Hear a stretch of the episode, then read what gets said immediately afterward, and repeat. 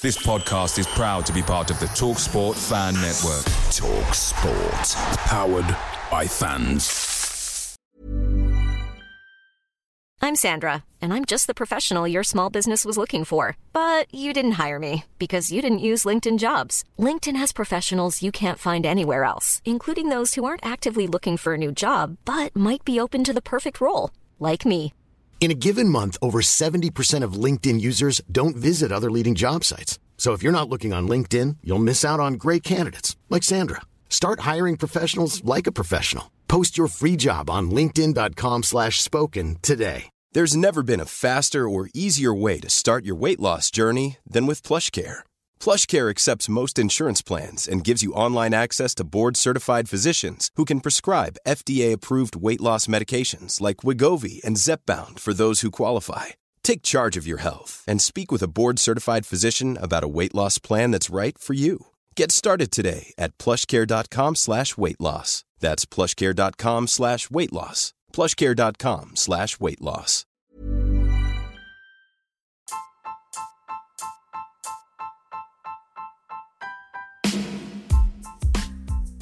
Hi, guys, and welcome back to your weekly Stoke City podcast, Every Step Along the Way.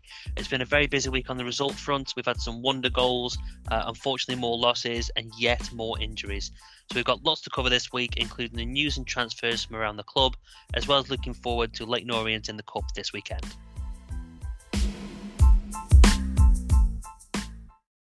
Firstly, uh, Dan, how are you, mate? All good? Welcome back to the pod. Yeah, I'm all good. Thank you, mate. I uh, hope you're doing well yourself. Yeah, no, really good. Thank you, mate. Um, very, very manic week at work, to be quite honest with you. But uh, yeah, pretty mad. Uh, and uh, I just wanted to um, make everyone aware that forget Stoke mate making signings. The Every Step Along the Way podcast has made its own signing. So he stood in front of the booth and with his scarf aloft, fresh, putting pen to paper on a brand new contract. Uh, is very much uh, someone you've heard before. He was on our Christmas podcast and he signed a special and new lucrative deal. Andy, welcome to your permanent home, mate. How does it feel? Feels all right, better than being on loan for the first few games I did, but it's nice being here. Well, it's okay. Like I said, it's a lucrative deal. You know, two packs of oatcakes every year. You Oh, can't mate. really ask for much more than that. Nah, you can't Like ask Dan for gets that. mate, cheesy oatcakes. Um, no, Um, hey, hey, I didn't say you could have cheese on them. I offered you oatcakes. I'll bring my own cheese, filling. Look at this, trying to renew his, his terms are already, done. um, anyway, mate, welcome very much. Really good to have you. You know, we, we enjoyed having you on the Christmas pod, and me and Dan both thought that you know it's it's good to get a new voice on here, and uh, instead of everyone having to listen to us every day, to be quite frank. So, um, yeah, uh, very much uh, welcome to the pod anyway. So, like I said, we've got a hell of a lot to go through, but before we kind of get into the the whole swing of things, um, me and Dan, or should I say Dan, really has been working his absolute backside off uh, on a little mini kind of project or little thing we wanted to do. Um, so we've managed to secure a a one-to-one kind of Q and A with our Stoke City legend Carl Dickinson um, and the Hanley Town chairman uh, Ron as well. So um, we've managed to get, uh, as I say, some time in this weekend, me and Dan to have a quick chat with them. Uh, obviously, we can kind of reminisce on some of the old stories because I know Ron's a big Stokey, and um, obviously everyone knows Dicko, of course. So, uh, I mean, to be fair, I think I think we've- D- Dicko's been around for a while anyway. These days, obviously, very much a, a local boy, but um, I think anyone who's kind of followed us since we got promoted or before will all know him very, very well. He loves to have a bit of a screech, a bit like Wilco on the uh, on the actual uh, mic, anyway. But um, you know, if anybody wants to kind of get involved, you know, this is all about you. We don't do these things unless it's really for for the listeners, to be honest with you. So um, if you want to get involved, if you've got any questions for for Dicko or or Ron, um, well, that can be about pretty much anything as long as it's clean. Um, so if you want to get involved, uh, two ways you can do that. You can tweet us at every step along. Use the hashtags Ask Dicko or Ask Ron. Uh, easiest way for us to kind of keep track of those. Or you can email us at every step along the way pod at gmail.com with your questions. So obviously just keep them clean, keep them uh, calm. And again, it can be about Stoke, Hanley Town, whatever you want it to be. So um, if you miss any of that, I'll kind of give you a refresher toward the end. So um, yeah, as I say, everything's uh, really positive, um, guys. I think the best place to kind of kick off really is uh, going to be Preston. I'm not even going to go back to Derby. I don't think any of us could really stand reviewing two awful games. So um, let's kick off. Uh, Andy, uh, what's your particular thoughts on the Preston game, mate? Because obviously all three of us were together, and uh, I just want to get your your opinion on now you've reflected. Uh, what were your thoughts on the actual game and performances, etc.? I've said it before and I'll say it again. We could not hold a lead for. It was about 15 minutes until they scored their equaliser. To be fair, absolutely brilliant volley, but it's similar to how we had the end of last season. We're having a lot of shots, but they're not going on target. And one of the two shots which were on target was Ben Wilmot's wonder strike, which we know. I think everyone was a bit shocked when it went in. Yeah, to be fair, I bet Wilmot himself was was a bit shocked. But all three of us, and obviously I say three, there was my little boy as well. But we, we were all literally right behind that. We could not have been sit, sitting really in a better place, could we? Um, and yeah, when it was left, it reminded me a bit of the uh, the crouch goal where it's like, is, is it going in? It's go, it's going in, and it was like slow motion. um, but yeah, it was a, it was a cracking goal, wasn't it? It was cracking, especially for a defender to do. Like you might expect a attacking midfielder or striker to do that at the odd time, but a centre back who's covering at right back, you would you wouldn't expect. I think the last one I saw similar was Vincent Kompany when he did it for Man City against Leicester last day of the season, uh, a couple seasons back in his last game. But nah, you wouldn't you wouldn't think it was going in um, from when he first shot it, at least. No, no, absolutely not. And, and I think Dan as well. Um, I mean, I saw a few comments that you were getting on Twitter during the week, and I, to be honest with you, and I know I'm going to say this, but I agree with what you were saying, and I think we all had the same opinion that first half we weren't actually all that bad, were we? I mean, we didn't really have a, a cutting edge, or to be fair, any real attempts on target to, to really speak of. But I thought we kind of controlled that first half, especially. Yeah, I mean, we even said to each other, didn't we, at half time? Well, that's a lot better than than Derby was. And although that's a very low bar to be to be going up against, the fact that you know we, we we'd knocked it around well, we'd controlled the game. That's the thing. We were the ones who had the majority of the possession, the majority of the territory. It was being played a lot in Preston's half, and we were also, we'd also changed up how we were playing. We we ditched the the three centre halves. You know, we'd gone for a more of a four-three-three formation, and we were trying to get Ince. Ince was trying to put balls in um, and obviously like the, the fullbacks where Wilmot was, uh, obviously Fox, you know, trying to put a couple of balls. Then Campbell maybe was trying to cut inside himself and have a couple of shots. So we were we'd altered how we played, and to us it seemed to me that you know, that we, it, it would it was working in a way. You know, we the, the, we didn't look like uh, we were going to be conceding. It didn't we didn't look No. like we were second best in that game. We we were the ones, if anyone, was going to take the lead. And yeah, the final ball, final third, it wasn't really working out.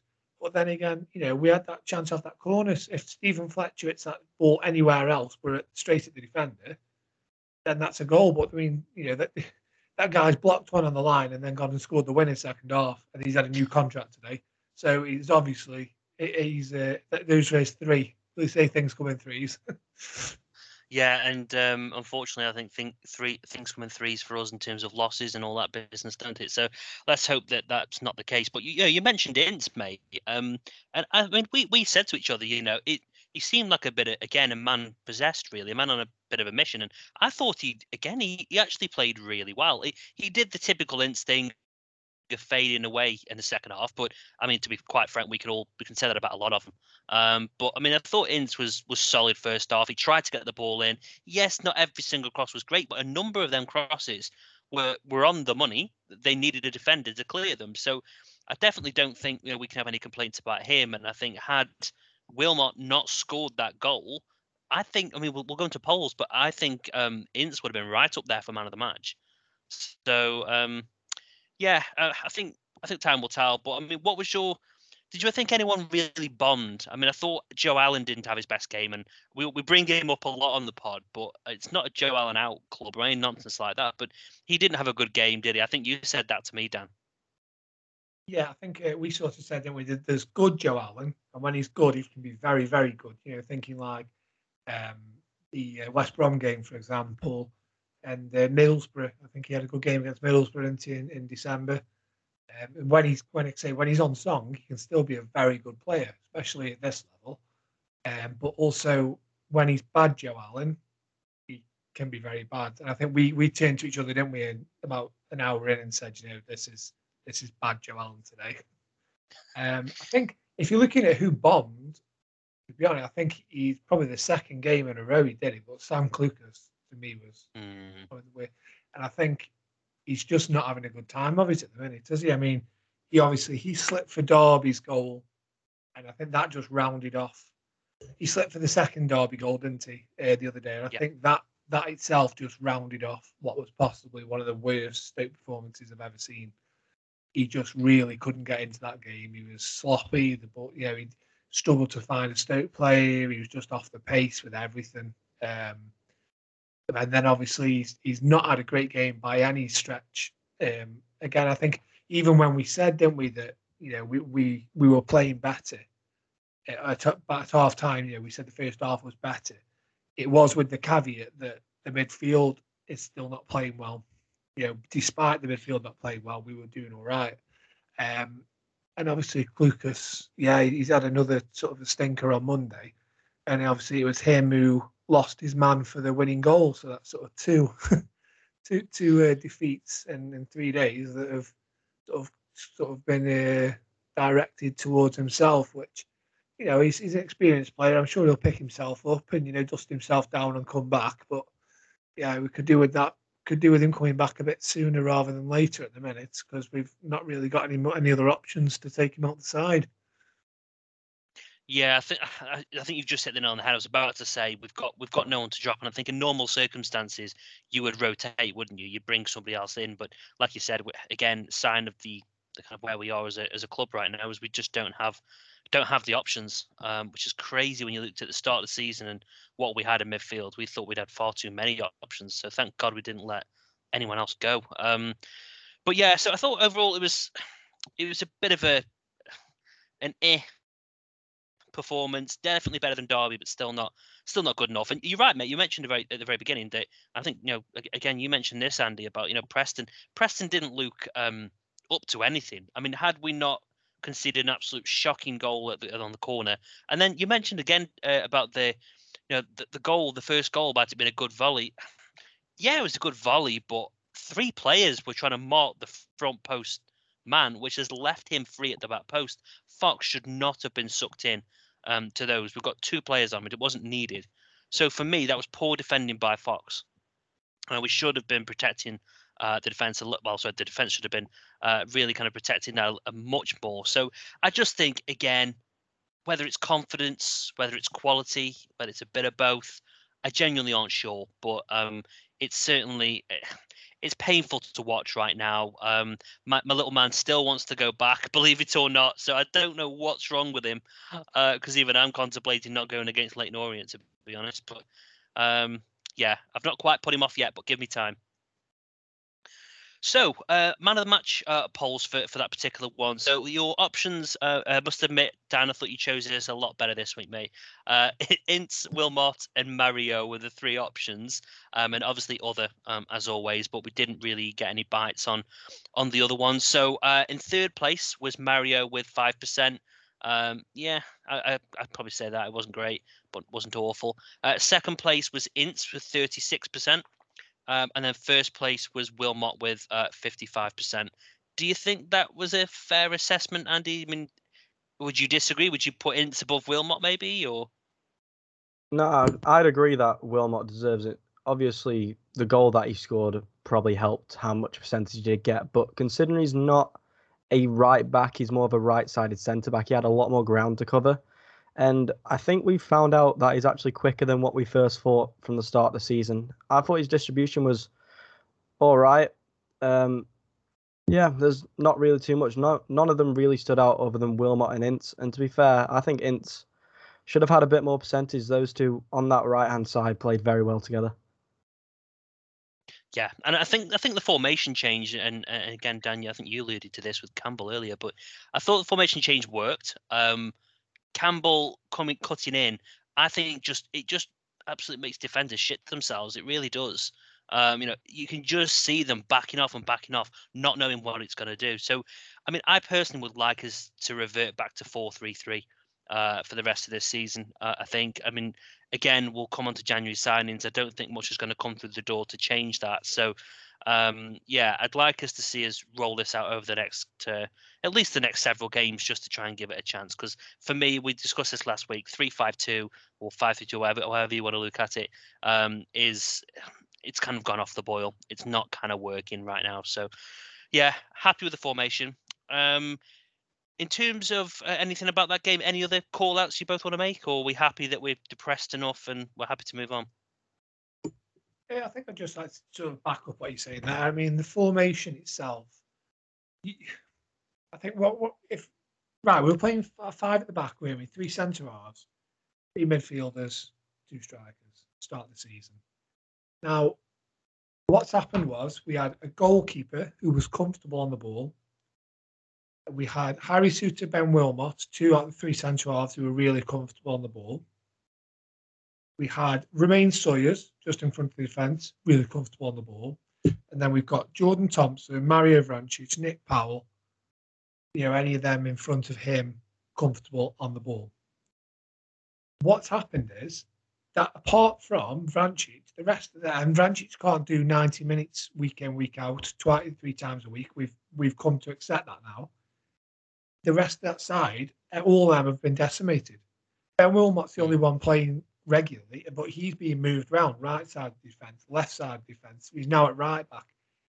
You know, he we we can't play how we were at the start of the season because the players who we're bringing in are the players who are injured or unavailable are completely different to the, to them. You know, yeah. Adam Davies is a good goalkeeper. He's a he's maybe he's a better shot stopper than Joe Bursik, but he's nowhere near as good with his feet. He's nowhere near as comfortable with his feet, and that's where the attacks start. That's why the defence are happy to give the ball back uh, to to Bursik, and they know that if they find space, he can find them, and they haven't got the same. There isn't that same click with Adam Davies in goal. Harry Souttar, again, he's somebody who's comfortable take carrying the ball forward. He's comfortable receiving the ball under pressure. Danny Batth is a completely different defender. He ain't that player. Yeah. Joe Allen, Sam Clucas, they are they aren't. They're good midfielders and have been good midfielders in the day. They're they, I wouldn't say they were really comfortable on the ball or really confident. So we've lost everything. We've lost the calmness and, and everything on the ball. So we can't play that way. Like you say, what we need to do, go for either 4 4 2, 4 3 3, and go. We just got to be more direct. We just got to use wing, you know, get the ball out of the defence, get the ball forward, and play in the final third. And, and just accept that that's the way we've got to do because that's the personnel that we've got available now.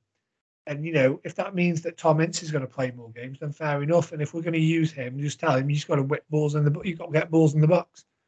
In, and Campbell or Brown, Fletcher, you've just got to be alive. Get your head on, get your toe on on balls that are come, going to come fizzing across the six yard box.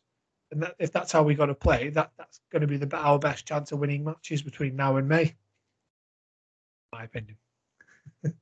Yeah, no, mate. Uh, yeah, I can't disagree with with any of that. To be honest with you, I think yeah, we, we just haven't got the players to do what we need to do. We arguably haven't got the players to play four four two either. Uh, it's just it's one of them scenarios. We'll come back to transfers in a minute because um, yeah, we, we could we could go on on that front. But no, I think that's a fair uh, kind of overview of the Preston game. Like I said, let's not cover off Derby because I think we, we just we just can't cope. So uh, let's just accept it that we've been pretty dreadful. So uh, let's go on to uh, this week's Stoke City news anyway.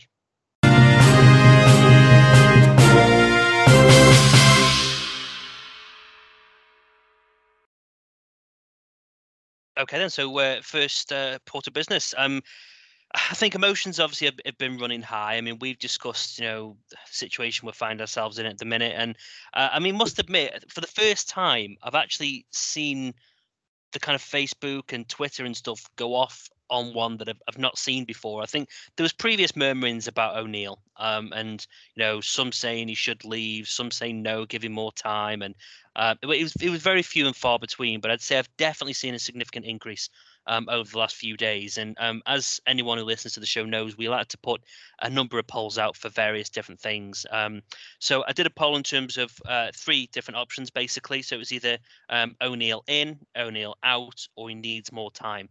So um, um, this is probably the closest I've ever seen Twitter and Facebook together. So uh, the uh, the Twitter ins were 44%, so 44 want him to stay, 19% want him out, and 37% think he needs more time. Facebook is very similar. Um, so Facebook had uh, 30% in, uh, 18% out, and more time 39%. So if you look at the outs, there's only 1% in it, and there's only 2% in the more times. But the overriding comment on that is that he needs more time. So interesting that, you know, I think there's still 20% if you average it out for out is quite, you know, concerning in a way. But um, still, the most most people understand, I think, that we're in a, a situation around injuries, etc. Now, um, it wasn't like this is just over 50 people. Over 600 people have actually voted on that across the two platforms. So um, very interesting to see. But um, Dan, starting with you, mate, where are you on the whole O'Neill in out shake it all about? Uh, well, he can shake himself nowhere, and he's because he's staying put. He's uh, I'm 100% uh, Michael O'Neill in. I, it, I'm just re- really struggling. I, I I do understand that there's emotions can run high, and we haven't been playing well. But I think you've you've just got to look at it a bit deeper than just on the surface of oh well we're not playing well oh well we've lost games. There are many reasons why, and people say I know people are saying like oh these are his players. He's he's not shopping. He's not shopping for players. He can't afford top end championship players, can he? We aren't going for the same players as Bournemouth are, as West Brom are, as Fulham are. You know, even there are many clubs who are probably at the minute can afford better than we have. And I mean, people are saying like, "Oh, well, he spent money on that. He spent money on on Surridge and on Brown." But the thing is, we've had to we've had to sell Nathan Collins to pay about 18 players payoffs last summer. And I rem- it, it's funny because at the time, everybody says what, a, what an amazing job they've done this summer recruitment wise to get rid of all these players. You know, and how difficult it has been? But that soon gets forgotten after a few defeats. All of a sudden, oh well, yeah. Um, what? Why haven't you signed this player? Or, or you know, what? Why did you sign Morgan Fox? We don't rate him. Oh, Oakley-Boothe, he isn't playing. He was an O'Neill signing. It's like he's had his hands tied since he walked through the door. He's still managing other people's mess, and it's oh, you can't really judge him until that's all been sorted out, and that's going to take you know at least another twelve months, eighteen months before we can fully, you know, he can go out and recruit the players that he wants, or recruit players to the same level as say a Bournemouth are doing. Yeah, we he's been dealt the thing as well, like the wage bill. How much of the wages the last couple of seasons have been given? How much of the wage bill has been given to players who aren't even at the club? scary. Probably hundreds of thousands a week. Yeah, I reckon more than half the wage bill of the club has probably been given to players who aren't even here. So although he's got, although they might have the fifth highest wage bill in the in the division or whatever, how much of that is actually available to the manager to use? Not a lot. No, no, absolutely, mate. And I mean, it, it shows that we're really on a tightrope because I think it, it's one of them. Obviously, we're talking about Souttar. Um, I mean, again, we'll come back to transfers in a minute, but with, if we want to bring Souttar into this now, um, if we wanted that deal done, let's face it, we can offer more than the, than the Scottish teams can. So a, a, a salary isn't a problem. Um, we could have had that deal tied, signed up ages ago but quite clearly, I mean, for me, who knows? Maybe the whole Ostigard going out scenario um, is the only way that we can bring Souttar in because it's that tight. It's literally one wage in, one wage out. Uh, maybe maybe it is that tight. So, I mean, how many Stoke fans have you said, yeah, we've let Leo Ostigard go, but we're going to bring in John Souttar? How many would say no to that right now? I don't think anyone would, personally. So, well, no, I mean, I, I, I, don't. Even if it's not Souttar, I think you know, the, the manager's obviously looking at it, and like you say, he's got to wheel and deal. If he's got to get one out to get one in, people are complaining about Ostigard. He's not been playing. He's not. But the thing is, Wilmot's best position is on the right hand side of the defence, whether that's the right hand side of the right centre back, uh, the right of a three, and he's been playing right back last weekend. he's definitely better and much more confident, and we get the best out of him playing him on the right. And uh, but obviously Leo Ostigard is the same. He's a right-footed defender who plays a lot better on the right. He's not not anywhere near as comfortable on the left. So at the minute, that's why James Chester is because James Chester is the manager's eyes the most comf- confident and maybe competent left-sided defender again in his eyes. So what the What manager might, think?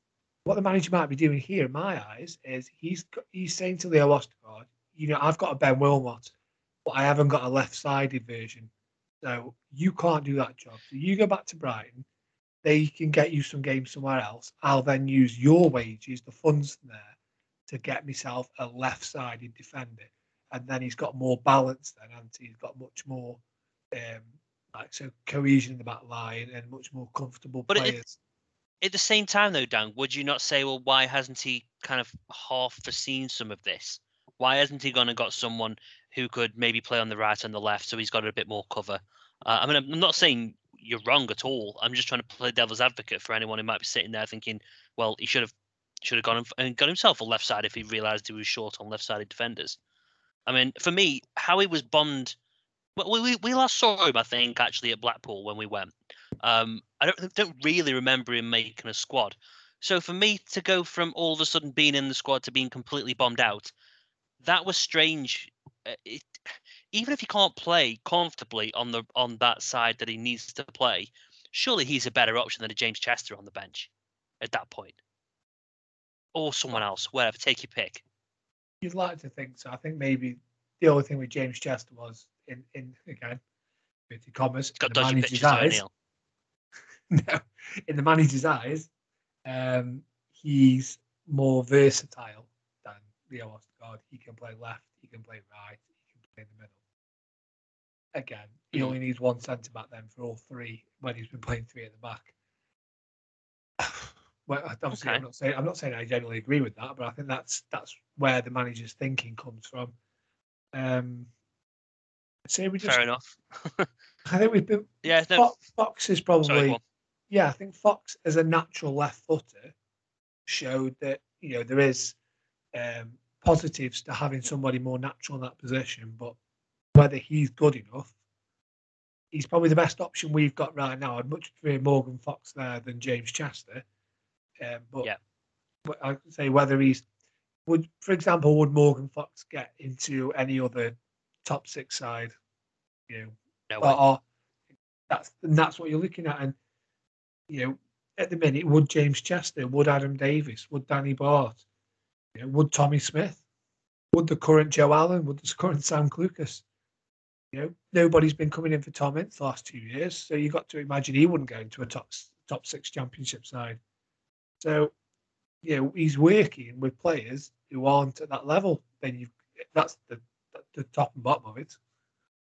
Yeah, fair enough. And and Andy, what what's your thoughts on the whole malarkey, mate? I mean, I'm assuming you're a, an O'Neill in from conversations we've had, mate.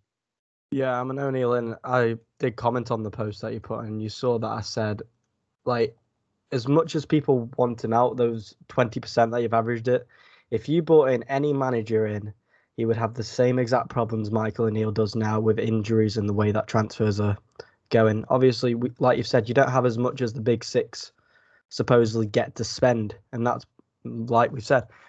Ostigard's probably gone back to Brighton, and now obviously he's moved on to another club, which we'll talk about later. But is it going to be one player out for one player in, like Dan touched on? It's you can't really think of anyone else to bring in that won't have the same issues as Michael O'Neill does at the moment. Yeah, no, absolutely. I think you guys. I was going to. I was going to bring up your comments on on uh, that you made actually, but I think John Oldfield makes a um a comment here as well. So it says um f- from from now uh, O'Neill has got until next season for him, uh, but there's got to be an improvement on where the club's going, and it's, it's something I was going to bring up later, but I think it's uh, back off the the kind of comment really there. Um, I'm hoping I'm, I'm kind of wrong in, in some ways, but I think seven or eight of them players that played against Preston are out of contract uh, this summer. Uh, I'm pretty sure I remember reading that uh, the other day. So I'm hoping I'm wrong, but it's starting to feel a little bit like the fans um, in terms of you know the, the, the atmosphere and how many people are turning up and, and bits like that.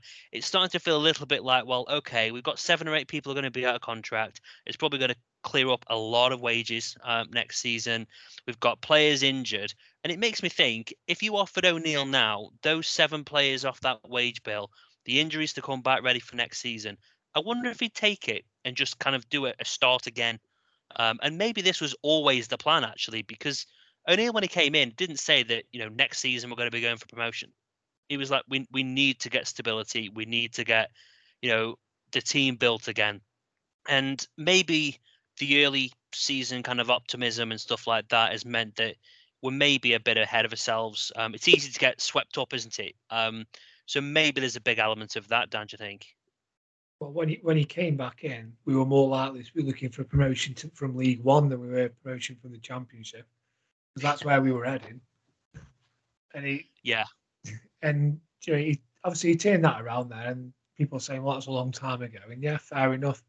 But you, people are saying you've got like John Oldfield's comment there about you know there's got to be improvements and there's got to be like a, more of a direction of the club. We did have a direction at the start of the season. There was, you know, there was a young side, and how many times did we sit here and say, in April and May, they'll be a better side than they are in August and September because they're in such a young side. They're going to learn together. They're going to make mistakes, but you know, the more they play, the better they'll be. You know, yeah. and how many players we had: Bursik, Tymon, uh, Wilmot, Ostigard. You know, all young play, you know, young players in and around the side. You know, Jacob Brown's still a young player, and it's sort of like, know, we've lost all those we've lost them players. And was, I saw uh, Pete Smith in the Sentinel put something this week that earlier on in the season we had our youngest side out for nearly 20 years, and then the side that played against Preston, the average age was 29. And it's like that's the thing we've that young direction that he was going in. That we we've lost those players. We've lost the players that he's he's got a vision and he's starting putting the building blocks in place. But he's he hasn't got a full squad to play that way yet, because we couldn't do that because we were we were that we had to get rid of that many players last summer. There was only so much we could do the other way, bringing people in. And obviously, you, you also we've got to wait for these seven, eight players this summer, like you say, who are out of contract. And there's probably more than that who weren't playing at the weekend. I think is there something like that anybody over 24 coming to start the season, they were all out of contract at the end of the season. Now, there's going to be some that we're going to keep. I know we've got an option on an extra year for Nick Powell, which I should hope is going to be exercised. Um, but it, it's again, you're going to look. There's a vision there. We've got a starting eleven that you got together, and it was working. The trouble is, the people who we are bringing in when those players are unavailable aren't of the same style. They aren't of the same standard to play the way he wants to play. Give him another couple, you know, and more freedom in the transfer window. Get more of these people off the books where he can bring more of his players in. And I'm sure we'll end up with a 22, 25 man squad of players who want to play, who can play the Michael O'Neill way that he's trying to get us to set up. And then when we do have these injuries, it's, it's, it's not such a problem because we aren't replacing Harry Souttar with Danny Batth. No problem with Danny Batth as a defender, but he's not the same style of player. We'll be bringing in a Harry Souttar Mark II. Might not be as good, but he'll play the same way and it won't affect the side as much. Hopefully, then we can keep being as fluid as we as we want to be and as he wants us to be. Yeah, yeah, fair enough. And um, I mean, Andy, I'll, I'll give you the, the final word on this. Um, in a second before we move on. But I thought there's a, there's a couple of comments, and, and I'm keen to get your thoughts on on some of these. So, uh, so Joshua Henderson, I honestly think he doesn't know what he's doing, and also doesn't know our best team is, and he hasn't got a plan B. Like, why is he playing three at the back? The players are not used to that formation, and other teams are hurting us because they know we're not used to that type of playing style. Um, Derek's kind of the opposite direction. He's kind of gone, uh, you know, two windows. Let's see who goes and who comes in, and then see how he does next season. Uh, Clive Walker. It's hard to blame O'Neill for Stoke City's woes from the past, and it's certain uh, the present problems are not O'Neill's alone. Um, another couple more as well. Uh, Clifford Charles said that clear out still needed of players just playing for wages. Um, and then again, this seems to be another comment. So another Josh, Josh Holiday. Uh, let's see how he does in the transfer window. We can't blame him for the losses. It's the players. They don't seem to care about the team. Some of them put in a shift, but a lot couldn't care. O'Neill needs to get rid and bring in new people that want to be here and have a hunger to compete. So a few kind of common queries there, mate. But um, yeah, what do you think of some of those comments? No matter what goes on at a football club, if things start going bad, people go straight for the manager. But look at some of the top sides who are in the Premier League at the moment. Who, for example, Arsenal. That's one team who obviously we call as rivals, but we're not. Mikel Arteta at the start of the season had a shocking start to the season. People wanted him out straight away. Things turned good, and they wanted him. But as soon as they lost another game, they want him out. You can't just go for the manager when the players aren't putting in the shifts. As we hear a bottle fall down, as we as the players put in the shifts that they need to. We've got a lot of injury troubles as I've put on. If we had the same squad as we did at the start of the season, winning the amount of games we were, I guarantee more than half of the people who saying Michael O'Neill out would not be saying it. We're in a situation where I think even Michael O'Neill's a bit shocked about it. And going on about the formation he's playing 3 5 2 or 5 3 2, however you want to see it, managers come into a club with a system that they have used before in the past and a system they believe will work for the club. If you brought in a different manager, they'd change up the system yet again, and it would all probably start falling down. Yeah, like, same things same, would happen. Ch- you know, churn of players, same people who from the previous manager don't want to be there. I agree with you, both of you, hundred percent. Remember um, Paul Lambert, Nathan Jones, Gary Rowett. When we went through that patch, systems kept changing and it didn't work. Michael O'Neill has come in, has changed the system in a drastic way. We never thought probably we go to a five back or even a three back, depending how you want to see it. And it worked for when we have the players. That's why he's changing the system up to the players so it can suit what we've got at the moment. Yeah, he just hasn't got the backup team to, to do that. So um, I think, as you said, we can't help it. We are where we are. Let's hope we can get through it.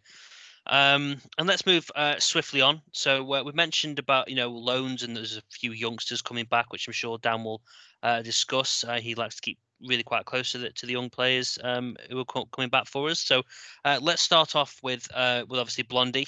so our young goalkeeper's obviously been out on loan, um, and if I'm not mis- obviously mistaken, Dan, I think he's been recalled by Stoke, which sounds like it's a uh, a decision more than anything. He's obviously not getting much game time uh, where he's been, and um, I think it's not kind of worked out. And um, obviously, he's being kind of recalled now. So, do you think that's to play in the under 23s? Do you think we'll load him back out again, or come next season is he one of them where it's just it's not worked and he's kind of surplus to requirements? Do you think?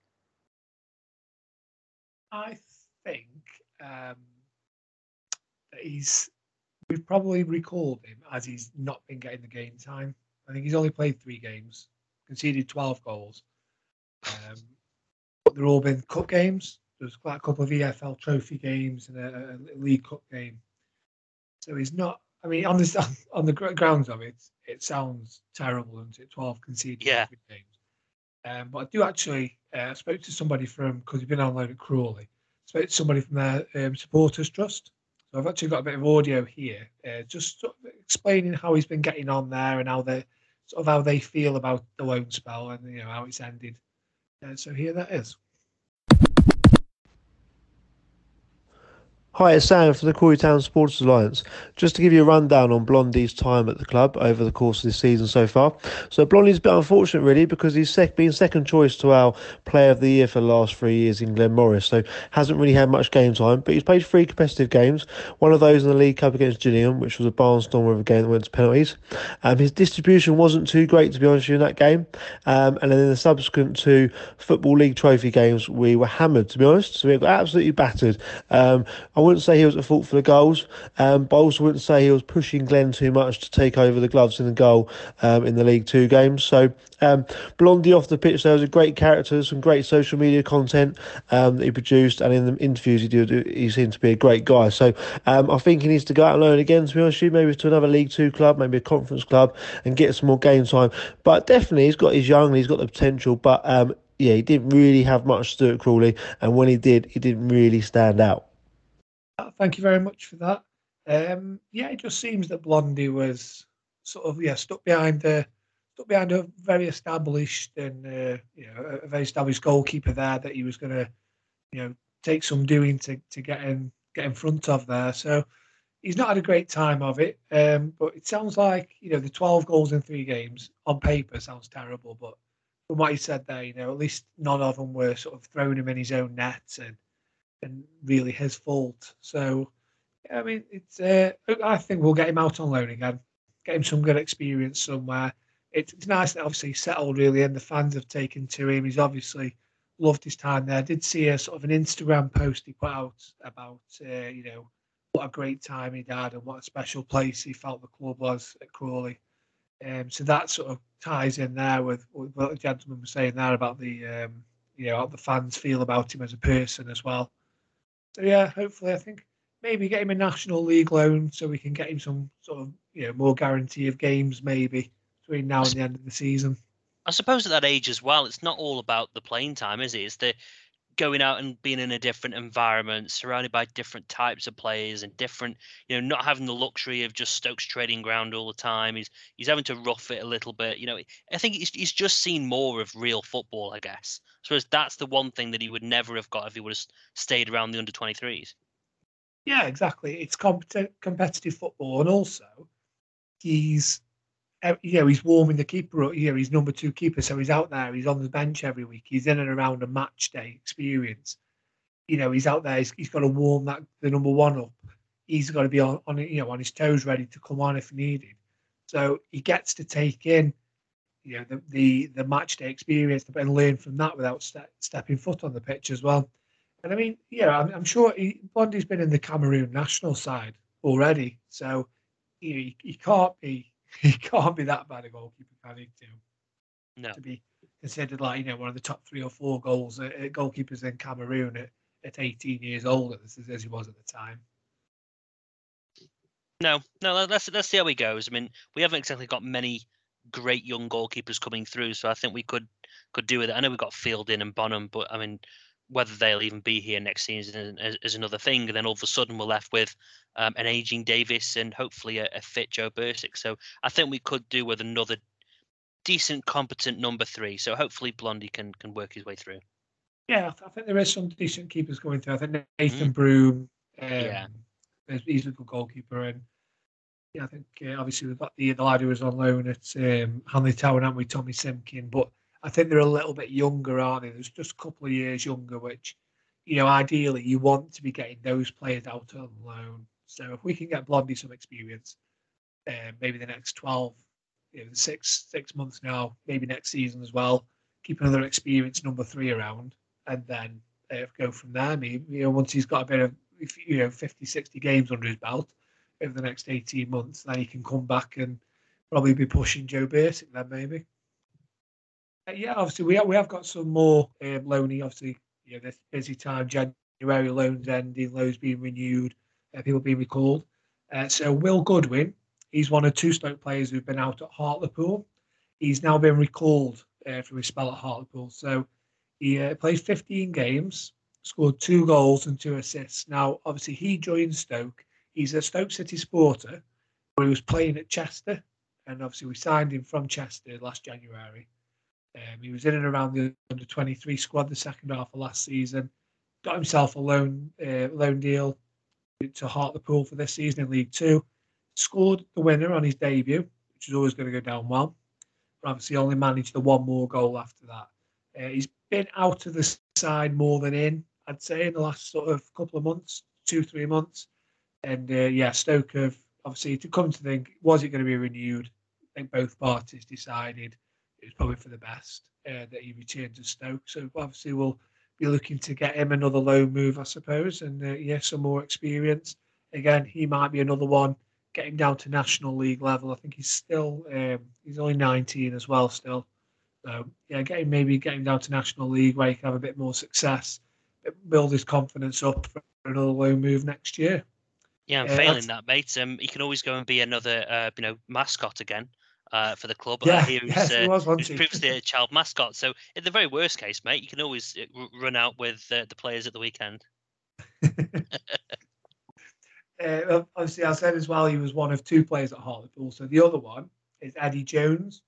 Now, obviously, he's a Welsh under 21 international, and uh, he's he's only played six games for Hartlepool, but they have had a change of manager recently, and obviously, although he's a natural left back, um, he had to actually fill in this midweek in, um, at right back because they've had that many injuries. And the manager there has said that although he's only used him quite sparingly, like say, only six appearances, he actually wants to keep him. He wants to keep him there. Um, so I know he's been. Out, by the time this pod comes out, we should have a decision on that because he did say that he, on the Thursday this week he's down back at Stoke.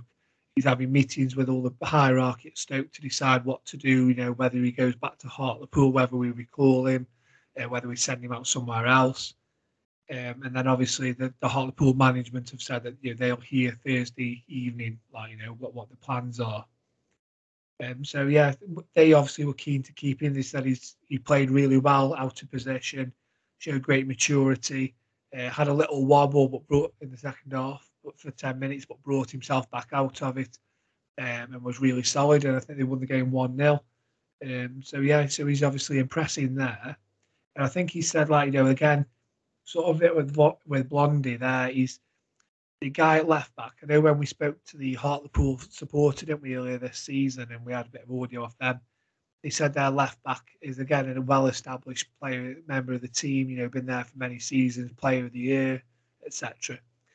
Again, he, he's probably you know maybe you don't need to look at where they're sending these players to you know going to send them to clubs where they're going to. Maybe that's the point though. Maybe they've got to go and they've got to. They aren't just handed a place in the side. They've got to you know remove an established player and really really push and take the chance. Um, but yeah, obviously the fact he wants him back is positive, and obviously if he wants him there, it is a new manager. He's only been there a few weeks, so uh, yeah, I, I think if it was me, I'd be I'd be happy for him to go there if the management they've shown that they don't just want him for the sake of it because they've sent Goodwin back. yeah, I'd, I'd let Jones stay the rest of the season there. I mean that that that's the uh, youngsters loan news. I mean, obviously we have had one loan departure, haven't we? Uh, sort of Leo Ostigard. Now Leo played 15 games, scored the one goal away at Swansea, with the uh, another iconic celebration from that day. One two running over to the fans and that. So yeah, he's gone back to uh, Brighton, but only for about an hour because he's now at he's now at Genoa. Uh, he seems to have grown some hair on the flight over and yeah, so he um, good luck to the lad. I say, you know, obviously he was a fan's favourite. I think as much for his passion um, as, as, as much as his ability. Um, but yeah, good, good luck to him. I don't think he did anything wrong when he was here. It, it's just probably run its course. Yeah, I think we like I said, like we said earlier, it's just it's just one of them things, and um, maybe it'll just work out for all parties. It didn't work out. That's how loans go sometimes, isn't it? But um, it's a shame. The bits that we did see, the good parts of, of Leo, we saw.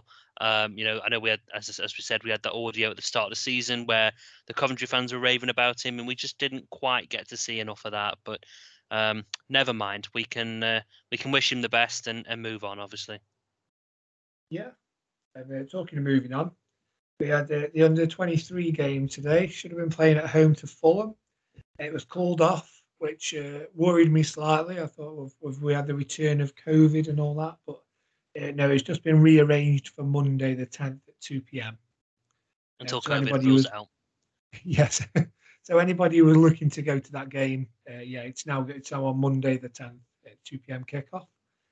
Uh, but yeah, other news as well. Tom Edwards has picked up an injury this week, so again, he was another player we were maybe looking to see in, in the game against Preston, and then he was quickly ruled out with an injury that's going to keep him out for six to eight weeks, apparently, uh, knee injury. Um, so yeah, and then uh, to follow that up, we were linked with a Linfield defender, Trai Hume. Uh, so Sunderland were closing in on this deal, and there was a few other clubs who'd been linked with him, and it was said that you know Stoke were 19-year-old right back, and uh, Stoke were sort of you know looking to hijack the deal late on, but he's uh, signed for Sunderland last night, so we, we weren't hijacking it in time apparently. yeah, yeah he's, he's, it's uh, one. Of, it's one of them. We we I mean, I must admit though, mate, we, we were talking about Tom Edwards and, and Andy. Um, you know, we we mentioned Tom Edwards, didn't we? Uh, I think during the, the kind of week, and I think he would have been perfect for for how we're kind of looking to play. Um, I think that that I think again, Andy, we, we, we discussed about you know his his style of play and um, you know the fact that his defensive capabilities weren't great, but um, obviously going forward, I don't think we really ever particularly questioned it. So it's a bit of a, a bit of a, a, loss, really, isn't it? I know we didn't really get to see him, but I think it's a big loss not having him as, as an option. Yeah, well, obviously he's young. He's still going to be um, learning how to use his defensive as good as he uses his offensive play. When he was at um, New York, he did play across the back three, including a defensive midfielder role as well as a right midfielder role. So he's he's he's very versatile of a player. He can play, I'd say, defensive midfield and on the right side midfield if he, if needed, and he can also play anywhere across the back, back four, back five, back three, however you want to have the defense. He's very very versatile. And from what I saw of him of highlights, he played very very well. He was only not in the squad one game while he was there, and the other two that he wasn't in was because of quarantine when he went over. Otherwise, he's played, I'd say, 90% of games he's been there. Scoring, he didn't score, he got two assists, which is good as well. Oh, well, is it two months he's out for, Dan? Is it two months? Yeah, yeah, yeah six to eight weeks, yeah. Great. Yeah, we, we, that's how we don't do short term injuries, do we? It's got to be two or three months. You're not allowed to get injured unless you do that. it's not a proper injury. You're going to do no. something, do it correctly. Well, I was going to say, right, so is I don't want to be controversial, but in terms of our injuries, obviously we know the Powell one was just a freak incident. You, you can't do anything about it. Um, but when we're talking about, you know, Sawyers and we're talking about Edwards and and various other players where they get injured without actually kicking a football in terms of you know Saturday Saturday match or whatever it may be, are we now in this in the situation where we've got to start questioning how our training or our I don't know our recovery, the way where we deal with things. We're having so many injuries that aren't even really match related. It's it's getting it does make you question. It's making me question why we why do we keep getting them? We can't be unlucky like this season after season, surely. Well, I think the three obviously we've had five main injuries, haven't we? The um, obviously the Nick Powell you mentioned, Romaine Sawyers. Now Powell, like I say, was a freak injury. Broke. Yeah, he's just made a tackle and someone's took a swipe at the ball, missed, kicked his leg, and broke. Yeah, just that's just freak injury. Um, obviously, Romaine Sawyers. That's like I say, that's a, a, muscle injury. So you know you can put that maybe down to the, the workload that they're being asked to do, and that. And then can you relate that back to training? But the other three, Bursik, Thompson, Souttar were all actually injured on international duty. Obviously, so Bursik got bloody injured. internationals then. Yeah, because obviously Bursik got injured in the under 21s, didn't he? Warm in the warm up. Um, Souttar got injured in the, uh, the second half of an Australia international in a qualifier. And then uh, Jordan Thompson, which I think he was injured in training with the Northern Isles. I don't think he was injured in a match. I think he just came back um, obviously picked up an injury on international duty, and then when he got back to Stoke, it was found out to be quite bad, far as I can remember. Um, we wonder why I don't like international football, mate. I said this to you earlier on in, in the in the season that I really enjoyed the Euros, but my God, do I hate international football. Um, I couldn't care less about Australia. I couldn't care less about England half the time. Um, I care about Stoke City and day to day. And the thought that our season, like I said to you, when Souttar was one of the first early earlier ones to go out, I said, I hope this doesn't start to derail our season. And it's done exactly that. And it's just so frustrating. Now Stoke City are suffering because of international bloody football. It's just it really pees me off. Um, well, yeah, I mean, I mean, you've got I mean, Souttar, Bursik, and Thompson all left the side at the same time. so it's not as if they even got. I mean, and, and Nick Powell's injury came like two games before that.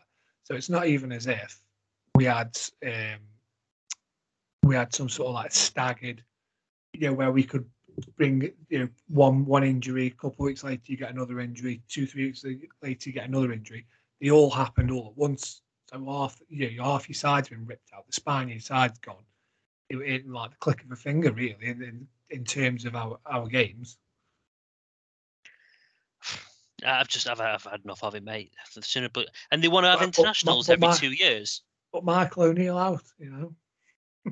Yeah, well, that's it, mate. it, Yeah. w- Uh, I think if, if you have international football every two years, you've got to increase the size of the squads. Instead of 25, you have to make it 30 because you, you need players to back you up. I'd love to know how many injuries across the entire football league are down to international duty. I bet there's tons. But I think if they have if they have the World Cup every two years, they're going to can off the Euros, aren't they? That's Oh, what a shame. I think they put Well- the Euros in between the World Cup if they were going to do it like that, and then you would need a massive squad size. So yeah, so players don't. So international players only get one summer off every four years. Might give me a chance to actually get into a team at that point. Yeah, I think I think we'll all be on the bench. Bloody hell. I wouldn't mind being in the reserves, to be fair. I mean, actually, just sorry, kind of I'll tell going you what- back. Oh, go on, go carry on, carry on. I I was going to say what we can do is uh, obviously as it is January, and I've just given you know just gone through a load of transfer news there, and obviously we have got injuries, so we're going to need cover and stuff. Uh, you know what what do you guys do in your dream January? Well, obviously not your, your realistic dream January window. What what can you see us doing this month? You know who's coming in, who's what what position? If you haven't got any names, what position should we be looking at? Anyone you can Um, see leaving? I'll tell you what, Andy, I'll, I'll let you go first, mate, so I can just delay things and try and think. I'm thinking one if we can't spend the money, you need to look at free agent market and within players that we can afford with the wages. There are quite a few good players in the free agents market, but we wouldn't be able to afford their wage brackets, such as Alexandre Pato and Hatem Ben Arfa. Those players who have always been sort of at the top level, but most of them are injury prone. And with if the club doesn't want to spend the money, or obviously we've got the we've heard of financial fair play with how our club is. I can't remember what the last figure they gave out was, but it didn't look the nicest. I can't really see us doing too much other than recalling players or moving players up from the 23s. You need to look, I think, at getting some solidarity in the midfield, and that's all I can really see. It's the midfield which I think mainly lets us down. Yeah, we can we can cope in defence. I mean, I know we're on about Souttar, and uh, either way, it'll be a pre-contract, so we're not even going to see him this season. But I totally agree with you, mate. I think midfield needs to be worked on. At the same time, I, I mean, it's hard because I want to say, oh, we know we'll have this player and this player, but we quite clearly can't sign anybody. So I, I, I think, as Dan, you used, you used the words kind of dream window, if you like, but um, I think dream window would be uh, Delap on loan up front because we clearly haven't solved that issue of scoring goals, despite the fact we've got five uh, strikers uh, at the minute. Um, midfield, we need another Nick Powell. I mentioned this the other week. We absolutely need another Nick Powell. Uh, when he goes, everything collapses in that midfield. You have to move around two or three players, and then you still don't fill the gap. So, um, 100% we need that. I'm not overly bothered about defense. I think if we can sort out, I don't know, could we get a lone midfielder? I mean, if again, if we've let Ostigard go, he must have been on a decent whack. Not crazy, but he will be on probably in excess of 20 grand a week. Um, so even if we're covering 50% of them wages, sure we can pick up a young attacking midfielder, um, you know, on 10 grand a week or something like that. Just, I, I- I don't know. Again, I'm, I'm just spitballing, but there's got to be some movement now. Leo's gone back at the very least. So that's that's mine, mate. Get Delap um, and get a, an attacking midfielder, and we might be able to save this season. If we don't, the season's gone.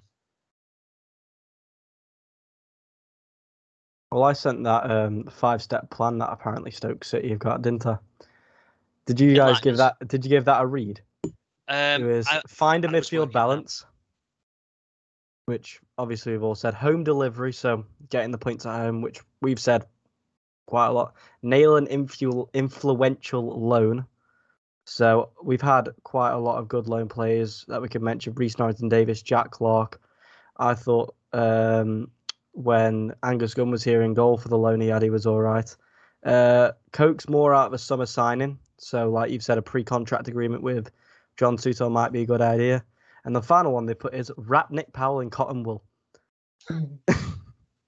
Christ, it just turn him into one of the um, or the Michelin men. Wrap him up Yeah. in one of them suits. I wonder if Santa delivered the bubble wrap that we put on the Christmas list. Well, it's also the fact that he's he's a brilliant player. We know that, but he's only made 30 appearances in 2021, and in those 30 appearances, he's got 17 goals. So when he's out the side, our goal threat, he's gone. Midfield. Evaporates, doesn't it? Yeah. What a return that is, though.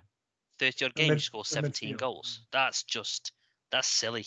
I feel mean, like we get most of our goals from the midfield. I remember when Sam Clucas was our top scorer, 11 goals. It's the Yeah. strikers who should be doing it. God, he was good that season, wasn't he? Oh, Um, what happened? So, yeah, what happened exactly, mate? Um, so Dan, I think that pretty much wraps up the the news. A bit of a, a long news section this week, but um, I think that pretty mean- much wraps everything up, doesn't it? Yeah, I, I need. I, I want to give you my my transfer window. Oh, no, mate, we- we're not interested in what you've got to say, We're leaving him out. Danu. Um, You've been replaced. I think I think he's going to be looking for a left-sided centre half, just for that balance. Sort of, I think he's maybe put Morgan Fox there. James Chester, he's gone back to him, so he obviously you know sort of feels that the Fox experiment's not working in O'Neill's eyes. So I think that will be high on O'Neill's agenda. I think that's why Ostigard's gone. Um, we need to get a few youngsters out on loan, as many as we can, get some experience the under 23 games and the cups and that just seem to be with the, everything that's going on with COVID. These just seems to be a bit more irrelevant at the minute. Like they're sort of getting moved and they're getting postponed. And you know, it wouldn't surprise me if the season's curtailed with them. You know, with games to spare, and they just sort of knock it on the head. So I think if we can get as many of these under 23 players out on loan, getting valuable experience, that'll be great. Um, Adam Porter, when his loan's up in a few weeks, I'd actually bring him back. We've only got three midfielders at the minute as it is. I think if he was here at the club, he'd be putting pressure on this midfield at the minute, the way they're playing. And I think that's what they maybe need is somebody, a young player, uh, snapping at the heels. And I mean, I- know there is, we've been linked with Stuart McKinstry, haven't we? 19 year old Scotland um, player from Leeds uh, with a loan deal. I know there's a few clubs after him, but we are one. Uh, always seems to be a winger, so it's whether you know we might go in for him. Uh, I liked your suggestion there, Mike, as well of Liam Delap. I know obviously not all these players are going to be coming in, but it's, uh, yeah, if we can, I think left-sided defender, and then like I say, re- bring Porter into the squad. We can get uh, McKinstry. Maybe he can do the same thing as Jack Clarke sort of did the second half of last season, especially like towards the end, just before he picked up that injury. He was starting to settle in, wasn't he? So Mm. be good. But um, are you, but why I've sort of made wanted to sort of bring in here is obviously I was listening to you say that we need another Nick Powell. We need midfield balance. We need somebody who's available. And Andy was saying, you know, there's free agents, big name free agents. This player, he's not exactly endeared himself to Stoke fans over the years. I know you're going to say, yeah. You're going to say Jack Wilshere, aren't you? I am. He's Oh, for keeps, God's he sake. keeps telling everybody he's fit. What a He player did say he was fit to play except for Tottenham on one of Yeah. his socials. he did have and that Paddy I, I, I, I think we're at the point where Jack Wilshere might have to be a player. We're bringing as much injury prone as he is, more injury prone than Nick Powell and the squad combined. When he's fit, he is an. a- He played for Bournemouth for a bit, didn't he? yeah, and, and you know, think about the the goals he scored for England, let alone Arsenal. He scored And- some brilliant goals. Do you think he would ever touch Stoke with a barge pole, though, mate? For just purely for the Arsenal link. He's Not that I think out, he's better than us. He's not. He's been out of contract for what Ages. seven, eight months now. He so what's probably- he been doing for seven or eight months then? He's Where's been training. he's been training, and he was training with uh, he training with a couple of clubs in Italy, and then he ended up I think he's training with he's Arsenal for a training with bit. Arsenal, isn't he? Yeah. Yeah, he's training with Okay. Arsenal at the minute. Um, but like I say, he's keeping himself fit. He says he's he's ready to go. He's just looking for the right move. He wants to play football. Now, I'm not I'm not, not being funny, but if, if Stoke struck a deal with him, I'm sure he could. Uh, I'm sure he'd get a game in that midfield. Yeah. I know I mentioned Hatem Ben Arfa. His wage isn't as high as I thought. It's around six thousand a week, which is high for the squad. But if you look at some of the players who are in that free agents market, it's probably budget compared. I was going to say six grand a week's probably probably half of our average right now. So Yeah. Wouldn't be that bad. Again, it just it, the, the thing with these Age. out, of, out yeah, it, it's a thing with these out, out of uh, contract people. I mean, is, is there a reason they haven't been snapped up? The answer is probably yes. Whether Yeah, it be think- attitude, whether it be fitness, injury prones, or what, but I don't know. Beggars can't be choosers, which is which is what we are. And I, I mean, I'll, I'll repeat it again. If we don't do something in January, the season's over. We ain't. We aren't even close right now to having a playoff team. And heaven forbid we somehow snuck it because we would get demolished next season. I think we'd be the next derby if we're in the Prem. Oh, mate, I can only imagine. So if that's the case, right, and going back again to the Michael O'Neill stuff, if that's the case that this squad, if it got promoted, would get absolutely demolished, should we really be expecting him to be anywhere near the top six? Or should we say, you know what, with the team you've got available right now, mid table is a good finish, or you know, or at least is is not underachieving with the side he's got. This is exactly what I'm saying, mate. If we don't make them signings, that is exactly what we can expect. And no one really should complain. They will, but nobody will should complain if we can't sign anyone else. We have to accept it. I mean, I'm already starting to accept it now, mate. I know we're only coming into Jan, but the manager's already come out in his post-match interviews and said we're not effectively we're not going to sign anybody. So he's. I think Well, he's. we've got no, he's we've got no to it. chief, we've got no chief executive to do it. Chris Scholes Well, is leaving, isn't he, sometime this month? He's Uh, going to he do is, the mate. contract negotiations. He's leaving uh, a week on Tuesday, I think, 18th. We best get some signings in before then, then if we're getting anything. yeah, yeah. So um, never mind. do Any- that? Anyway, let's let let's move on uh, because we we'll be here for about an hour, a two-hour pod, and no one wants to listen to youth for two hours, Dan. Uh, I mean, that's bloody hell. one over two days again. That's only because you don't st- shut up talking. Um, I'm only joking. So yeah. Anyway, I think we've all, we've all agreed on on the signing side of things. Uh, let's look ahead to uh, Leyton Orient this weekend. Anyway.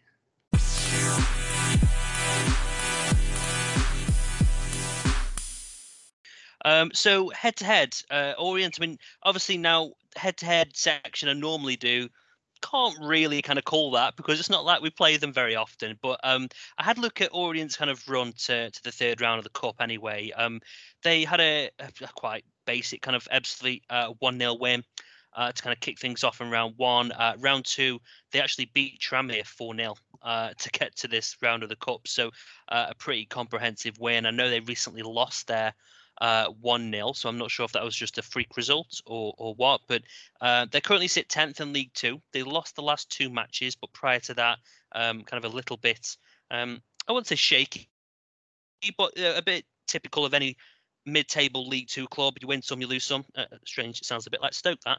Um, so uh, yeah, so again, I've been connected uh, this week with a number of, of people from an Orient fans group, um, and you know, there's an it's been quite interesting, you know, guys, because unfortunately, I know both of you haven't actually been involved in this, but it bring it's funny. You look through the chat and you look at what they've been talking about, and it's the same stuff that we talk about as as football fans of Stoke.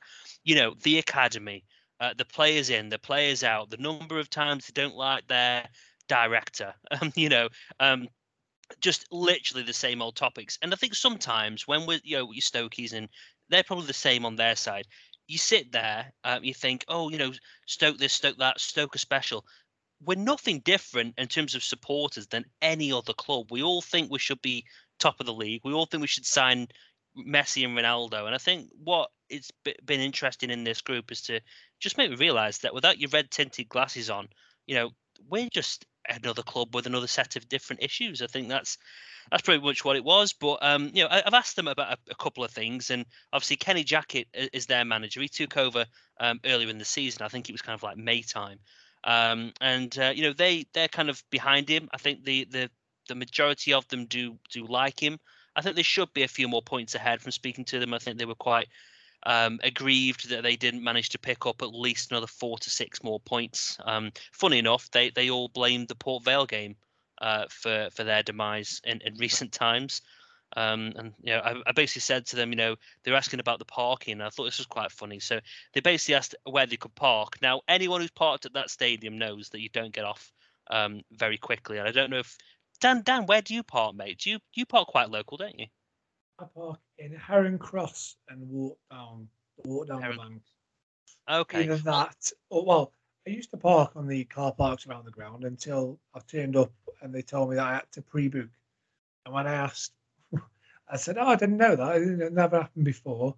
Uh, so yeah, how how do I pre-book so I know for next time?" And he went, "I don't know." so, Helpful. so yeah, so at that point I thought, okay, I'll just park somewhere else from now on. Yeah, uh, yeah, it's one of them. I don't know if the contractors or whatever they are, but um, I just just so you know, I did advise uh, the Orient fans to to basically park in Burslem um, and then walk the rest of the way because uh, they'll actually get back to their cars and get get off the car park a bit quicker um, if they just walk, walk to Burslem. So um, yeah, uh, unfortunately, I think I think what was quite interesting as well, mate. They actually are not overly confident against us this weekend, and I kind of just said to the whole lot that Luke, you know, we're Stoke. We don't do well in recent times against lower league opposition. We always make it harder than it bloody needs to be. Um, so yeah, I think there's um, I think there should be a bit more confidence, especially with our uh, our form at home and everything else that we've got there. But um, there was a, a chap called Frank Johnson who sent me a, a bit of a, a memory lane type thing. So if just bear with me while I, I read this out, because I think uh, maybe for yourself, you know, Dan, uh, you know, you're about 50. So, um, you know, again, I'll, I'll read this out. You might remember this.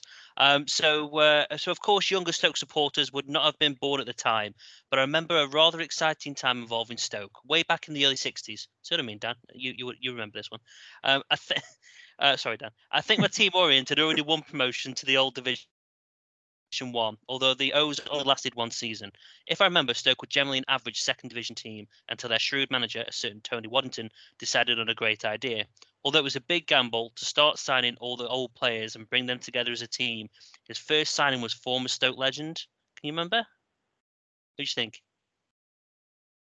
First signing. First signing. Come on, Mr. Stato, you know this. Yeah, He was 47. That gives it away. a Stanley Matthews. Sir Stanley Matthews at the ripe old age of 47. Um, he was followed by other great players like Jimmy McIlroy, uh, Dennis Viollet, Peter Dobing, etc. Um, and it was like a it was like a dad's army. Uh, needless to say, uh, they won promotion to the top flight that season, and the most surprising thing was they hardly had any injuries in the process, which is quite amusing considering where we find ourselves today. So, um, thank to to Frank, uh, obviously the O's supporter, for for sending that over. It's a nice trip down memory lane. Um, and and Dan, you, you remember those times, like I said, quite well, don't you, mate? I don't quite remember. I don't quite remember those times. I You must have sounded a 47 year old playing out. I have seen um, Stoke actually play Leyton Orient. Surprise, surprise. Um, so yeah, I was there um, at Leyton Orient 2009 when we played them in the League Cup. Uh, now it was very drab, nil nil. Me and my brother went. Um, yeah, drove all the way down there, sat there, feet up on the seat in front because that's how thrilling the game was. it was it was nil nil, and then we got well went to extra time, extra time, and just right at the start of extra time, Dave Kitson controls the ball, bounces, and he hooks the ball over his shoulder straight in the top corner from about 35 yards. Absolutely amazing goal. And I was thinking to myself, why couldn't you have done that five minutes earlier? We could be on the way home now. But It's dead. Kitson. Jesus. So yes, David Kitson, as he liked to be called, with one of his rare Stoke goals. But I was one of the very few in that ground to uh, to see it. What did strike me, and I still remember to this day, is there's a load of flats in the corner of that ground, and uh, you can they basically can see everything across. They just look out over the pitch like the balconies do. So I just wonder whether that puts the rent up for them flats or actually decreases it. So you should have to ask the Leyton Orient fans on that one, wouldn't you? Um, but yes, we were there. Do you want me to, give, do you want me to tell you? Can you guess who was in the team that day? Oh, Christ. I, Do you want me to- I you won't even just get. read it out Tell me. you? Would that be Read it out. Not a clue. So we had Steve Simonsen in goal, Simo, yeah. and then we had Leon Cort, Richard Cresswell, Carl Dickinson, Amdy Faye, David Kitson, Danny Pugh, Ryan Shotton, Tom Soares. You wait for this one. Ibrahima Sonko, All right, okay. Michael Tong, and then obviously we brought on um, Andy Dave, Andrew Davies, Andy Griffin, and Louis Moult came on as subs as well. So yes, those are a few blasts from the past in that team. There's no Joe Allen or Sam Clucas for you this week. Than the uh, last time we played them. And how many of them would make it into the uh, squad at the weekend? I know who played midfield. Let me have a look. Michael Tong, maybe? Uh, Michael Tong and Danny Pugh can play midfield. Huh, Andy okay. Amdy Faye can do the sitting or holding role. Jesus, I, I, I must admit, let's not go down that route. But um, I'm only joking. But yeah, that, I mean, do, do we think that was that was a Premier League? They were, we were Premier League team. We were in the second season in the Premier League there as well, and all those players were still on the books. But yeah, we did have quite a big squad, didn't we? So I suppose a few of them probably didn't even uh, make the 25 man squad when it was announced. Like Michael Tong and people, Carl Dickinson, I think they went out on loan. Yeah, we signed uh, a lot of players, and I mean, we overpaid for Tong and Co, didn't we? And I remember that. Um, yeah, so I'd say we're just looking ahead to that game then. So, um, Andy, what we're thinking on team selection, score prediction, all that fun stuff, mate. I mean, I would imagine there's not an awful lot of changes we can realistic, realistically make, mate. But uh, what what have you gone for? There's not many changes you can really make in the midfield. I've kept Clucas in there. I've got Allen in there. Oakley-Boothe, is fit, I feel like should have a run out. And if Adam Porter's back from loan, start him. But I feel like it's going to be the same midfielder we've had, which is Clucas, Allen, and Vrancic. There's not really anyone else, like I've said, we can have there. I want to play Jack Bonham, save Adam Davies for obviously the midweek game rescheduled Barnsley match. Um, same again, not really many people who can have a defence. I've gone with Chester and Batth, considering I feel like Wilmot played very well. I want to rest him a bit, have Doughty at left back, Duhaney at right back. I've kept the 4 3 3 and I've gone with Ince on the left wing. I want to start Wright Phillips, see what he can do. So I'll put him on the right and then Jacob Brown up top and save Campbell, maybe to bring him on the second half. Hmm. Okay, Dan, what would you do, mate? Uh, me, I, I'd have Jack Bonham in goal. Then I think I'd have Tommy Smith and Morgan Fox as your fullbacks. Uh, but I'd actually give a, a debut to Lewis Macari. I'd, I'd put him alongside Danny Batth, who'd be who'd be my captain. Um, yeah, I just think Macari, know, we give him a run out. Let's have a look at him. Let's also let other clubs have a look at him, and you know maybe he might end up with a loan move. There's been quite a few times recently, out there, when we've you know, when we've played um, a lower league club, for example, and then I mean, you know, Shrewsbury, they took Tyrese Campbell, didn't they, after we played them in the cup? Mm. Um, so that could be an option, you know, if we get Macari, you know, give Macari a run out, let's have a look at him. He's got the experience of Batth around him on one side and Tommy Smith on the other. Uh, I think Sam, to me, Sam Clucas, Joe Allen are going to have to play. Um, if Adam Port, I'm not. We're not sure, are we, 100 percent on when Porter returns from his loan spell. If he is back in time and can play, I would play him instead of Clucas. If not, then obviously Clucas can play. And then you've got sort of. I'm, not, I'm undecided whether I put Tom Ince in the midfield as well or Oakley-Boothe.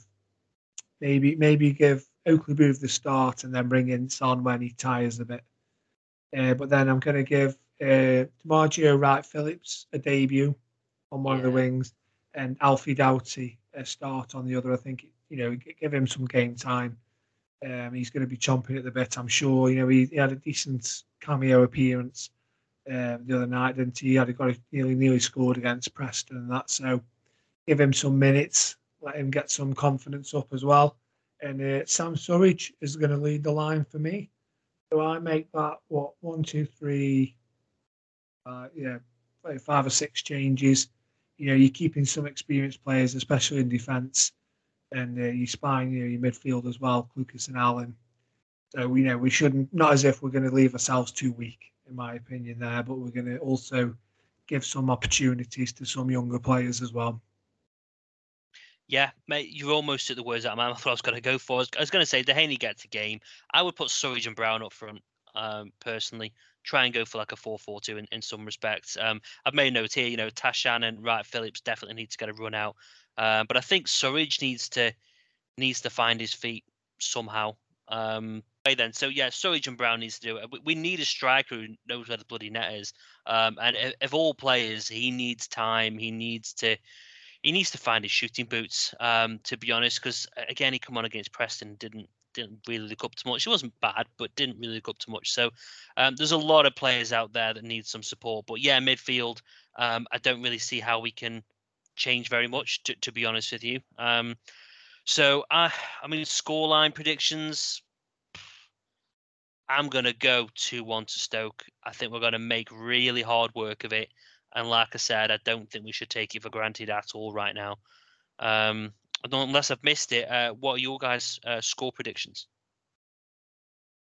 I've gone for the same. I've gone 2 1. Um, if you remember when we played Fleetwood uh, in the League Cup, we made that quite a difficult game as well. And I think it's going to happen. And how we are on the FA Cup, this is a quick fact for you. We are winless in seven FA Cup games, one draw, six losses. So after being eliminated at this stage in each of the five last campaigns.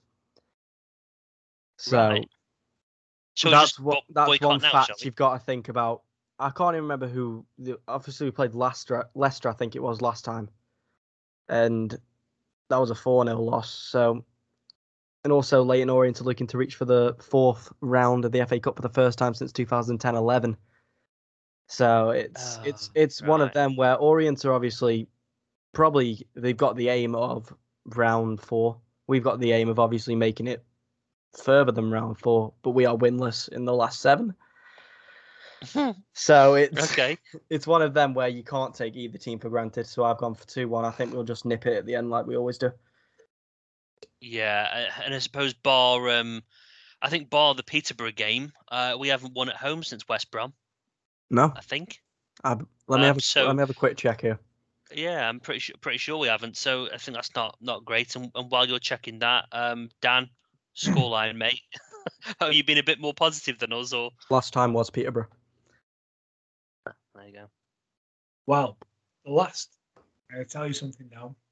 The 9th of January, two games that I can see we've played FA Cup games. We lost 4 0 to Leicester last season on the 9th of January. And on the 9th of January 1965, we beat Blackpool 4 1. Two goals from John Ritchie and two goals from Dennis Viollet. I'm going to say we're going to repeat that. Stanley Matthews retired a few months, a few weeks after that game, which uh, you know brilliant into mentioning Stanley Matthews earlier on in this pod as well. That's two mentions he's had. So yeah, I'm going to say we're going to repeat that 4-1 victory. I don't and Sam Surridge, yes, Sam Surridge is going to get a hat trick, and Wright Phillips is going to get himself a debut goal. Bloody hell, check you out. Four, what is it?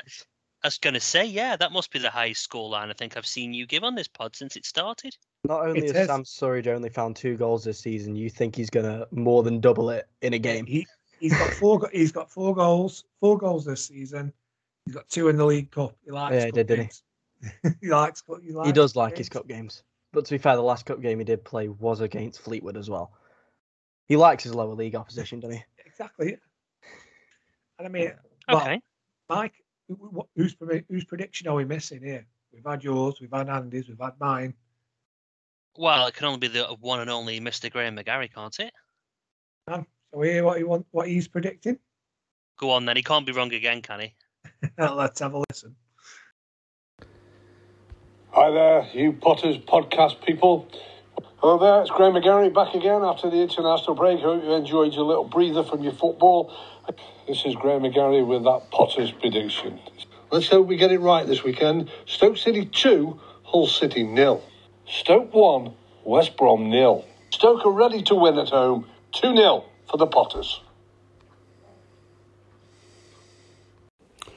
Hello there, once again, all you Potters predictors. Can you get it right this weekend? It's been tough in the last few weeks, of course. Well, it'll be a much changed side named by Michael O'Neill for this FA Cup tie against League Two side Lake Orient, who'll be thinking they could pull off a shock. But I'm pretty sure that Stoke will look to have a good run in the FA Cup and they'll get back to winning ways. Pretty comfortable, but not a lot of goals. Stoke 2, Lake Orient nil. Graham, thank you very much as always, mate. Much appreciated. You were wrong yet again um, with your two-two prediction, although you were a lot quicker, uh, closer than my one 0 uh, against Preston. So uh, we'll let you off, mate. But yeah, two 0 We'll we'll take it. Um, more positive than me and uh, Andy, but not quite as positive as uh, as Dan. So um, hopefully you're right, mate. So just before we kind of uh, finish up, uh, I thought we'd best very take a very very quick look at the next few games. We've got a very busy January. Um, you know, again, we've got another what one, two, three, four, five games this month yet. So um, let's start. We've got Barnsley away, Hull away, Fulham at home, Coventry away, Huddersfield away. That's our next five games. Um, oh Christ! How many points do we see there, guys? Because I I don't I really don't know. I can't I can't give you a figure. I'm going to say less than five, and I really am disappointed there. But Barnsley, Hull, Fulham, Coventry, and Huddersfield, four out of the five are away from home. What we thinking? I, I the away the away side of it, I actually think isn't an issue because I think we're actually set up now to be better off away from home than we are at home, uh, which isn't great for season ticket holders. um, but it's good for those away fans because a nice away victory is always the more sweeter. Um, but yeah, I think we'll beat Barnsley. Um, yeah, what Hull, Hull, Fulham probably going to be tough games. I think Hull have been in good form. I think they've got a bit of a takeover sort of on the on the uh, on the way as well. So they're all sort of playing for the places. Um, who else? Uh, who've got after that? we have to got Coventry away after after Fulham. Of course, yes. Coventry games coming, hasn't it? Um, yeah, I mean, we are terrified of that game, aren't we, to be honest? three three games in six days, though, isn't it? I think that's the problem there. Yeah, I mean, well, we've got a small enough team as it is, and, and to have Coventry at the end of that run as well. Yeah, it's just not fair. Well, why we beat that again? Um, yeah, I think yeah, Coventry. That would probably get a point there.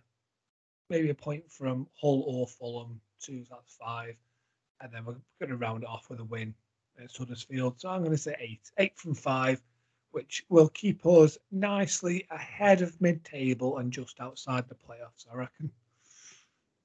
Mm, okay, more positive than me, mate. So uh, that's that's fine. Uh, Andy, uh, what are you going for, mate? I've gone even more positive than Dan. Oh so I've gone for a win at Barnsley, considering how their form is at the moment, and we always appear to do well away at Barnsley. Obviously, they're they're on a similar amount of points as Derby, and bearing in mind Derby had a 21 point deduction. That's one thing to consider. Um, next game after that is the Hull away, which I think we're going to win as well, considering we always do well against Hull. Earlier in the season, we played them, didn't we? And we won that game, and we won. I remember I always bring it up, but the five five one against Hull before all this COVID palaver hit. Um, Fulham, I've gone for a loss there. I think that's that's pretty obvious. Three 0 loss early in the season. Um, we don't seem to do well against Fulham as it is, and then we obviously we've got the Coventry game at the end of that. Is it three and six days or whatever? Um, I think we're going to draw that Coventry on a similar run of form to how we are at the moment, and obviously Coventry uh, had a game affected with COVID as well. I don't know if that's been rescheduled yet or not, but if it has, they're going to be tired similar to how we are. And then I feel like we always do well away at Huddersfield, so I've gone for a win there. So I've gone ten points out of fifteen. There's me talking sub five. Be very interesting to see wh- who's the closest on this. But oh man, you can see what, what they've done to me in recent times, can't you? Um, so yeah, okay, interesting. Yeah, we're going to keep an eye on that. I, I'm sorry, I can't be more positive. I, am not even going to rehash and say, oh, I'm going to go for this many points again. Th- we're not going to get more than five, unfortunately. He hasn't Oh. ground us. He hasn't ground us into the ground yet. Have the Ma- have the Andy? No, no, we do a lot Please. better away. I remember when we when we were talking about QPR, we thought we were going to go there and you know they were going to run us off the park. We won. Okay, I think we need to have start having forfeits as well. We're gonna have to keep track of this. Um, may may start from next season, but we're gonna have a table, and uh, there's gonna have to be a forfeit for for the loser. I think. So you get Um, closest. Yeah, Dan, that's that's on you, mate. So up, up for you to do. But anyway, um, I Forfeit, think the forfeit is you have to pick up the bill at the end of season meal that we're all God. out for. Oh, I thought that was part. Oh, okay. Uh, Fine. Yeah. Okay. Yeah. Oh, Fine. you you were doing that anyway. No, that's No. fine. All right. I heard that. Did you hear that, mate? Yeah, I heard that. Yeah. We heard that. swines. Um, anyway, right. So uh, that pretty much does it for this week. Thank you for anyone who's uh, stayed awake uh, while we've all been having a, a nice ramble. Uh, we appreciate all the support. Um, just as a reminder, I mentioned it earlier on. Uh, again, we're, we're going to be having the Q and A with uh, with Dicko um, and Ron uh, this weekend. So you've got until Saturday at 10 a.m. Uh, to get your questions over. So once again, as a reminder, tweet us every step along on Twitter. Use the hashtag AskDicko or AskRon. Um, or you can email us directly with your questions for either of them at every step along the way pod at gmail.com with your questions. So um, it just leaves me to say uh, thank you to, to Dan. Thanks, Randy, uh, for obviously turning up, mate. Much appreciated. Nice new signing. Uh, let's hope you don't let us down as much as Stoke have in recent times. Um, so, uh, yeah, have a, a really nice few days, uh, and I'll catch you both next week. This podcast is proud to be part of the TalkSport Fan Network. Talk Sport. Powered by fans.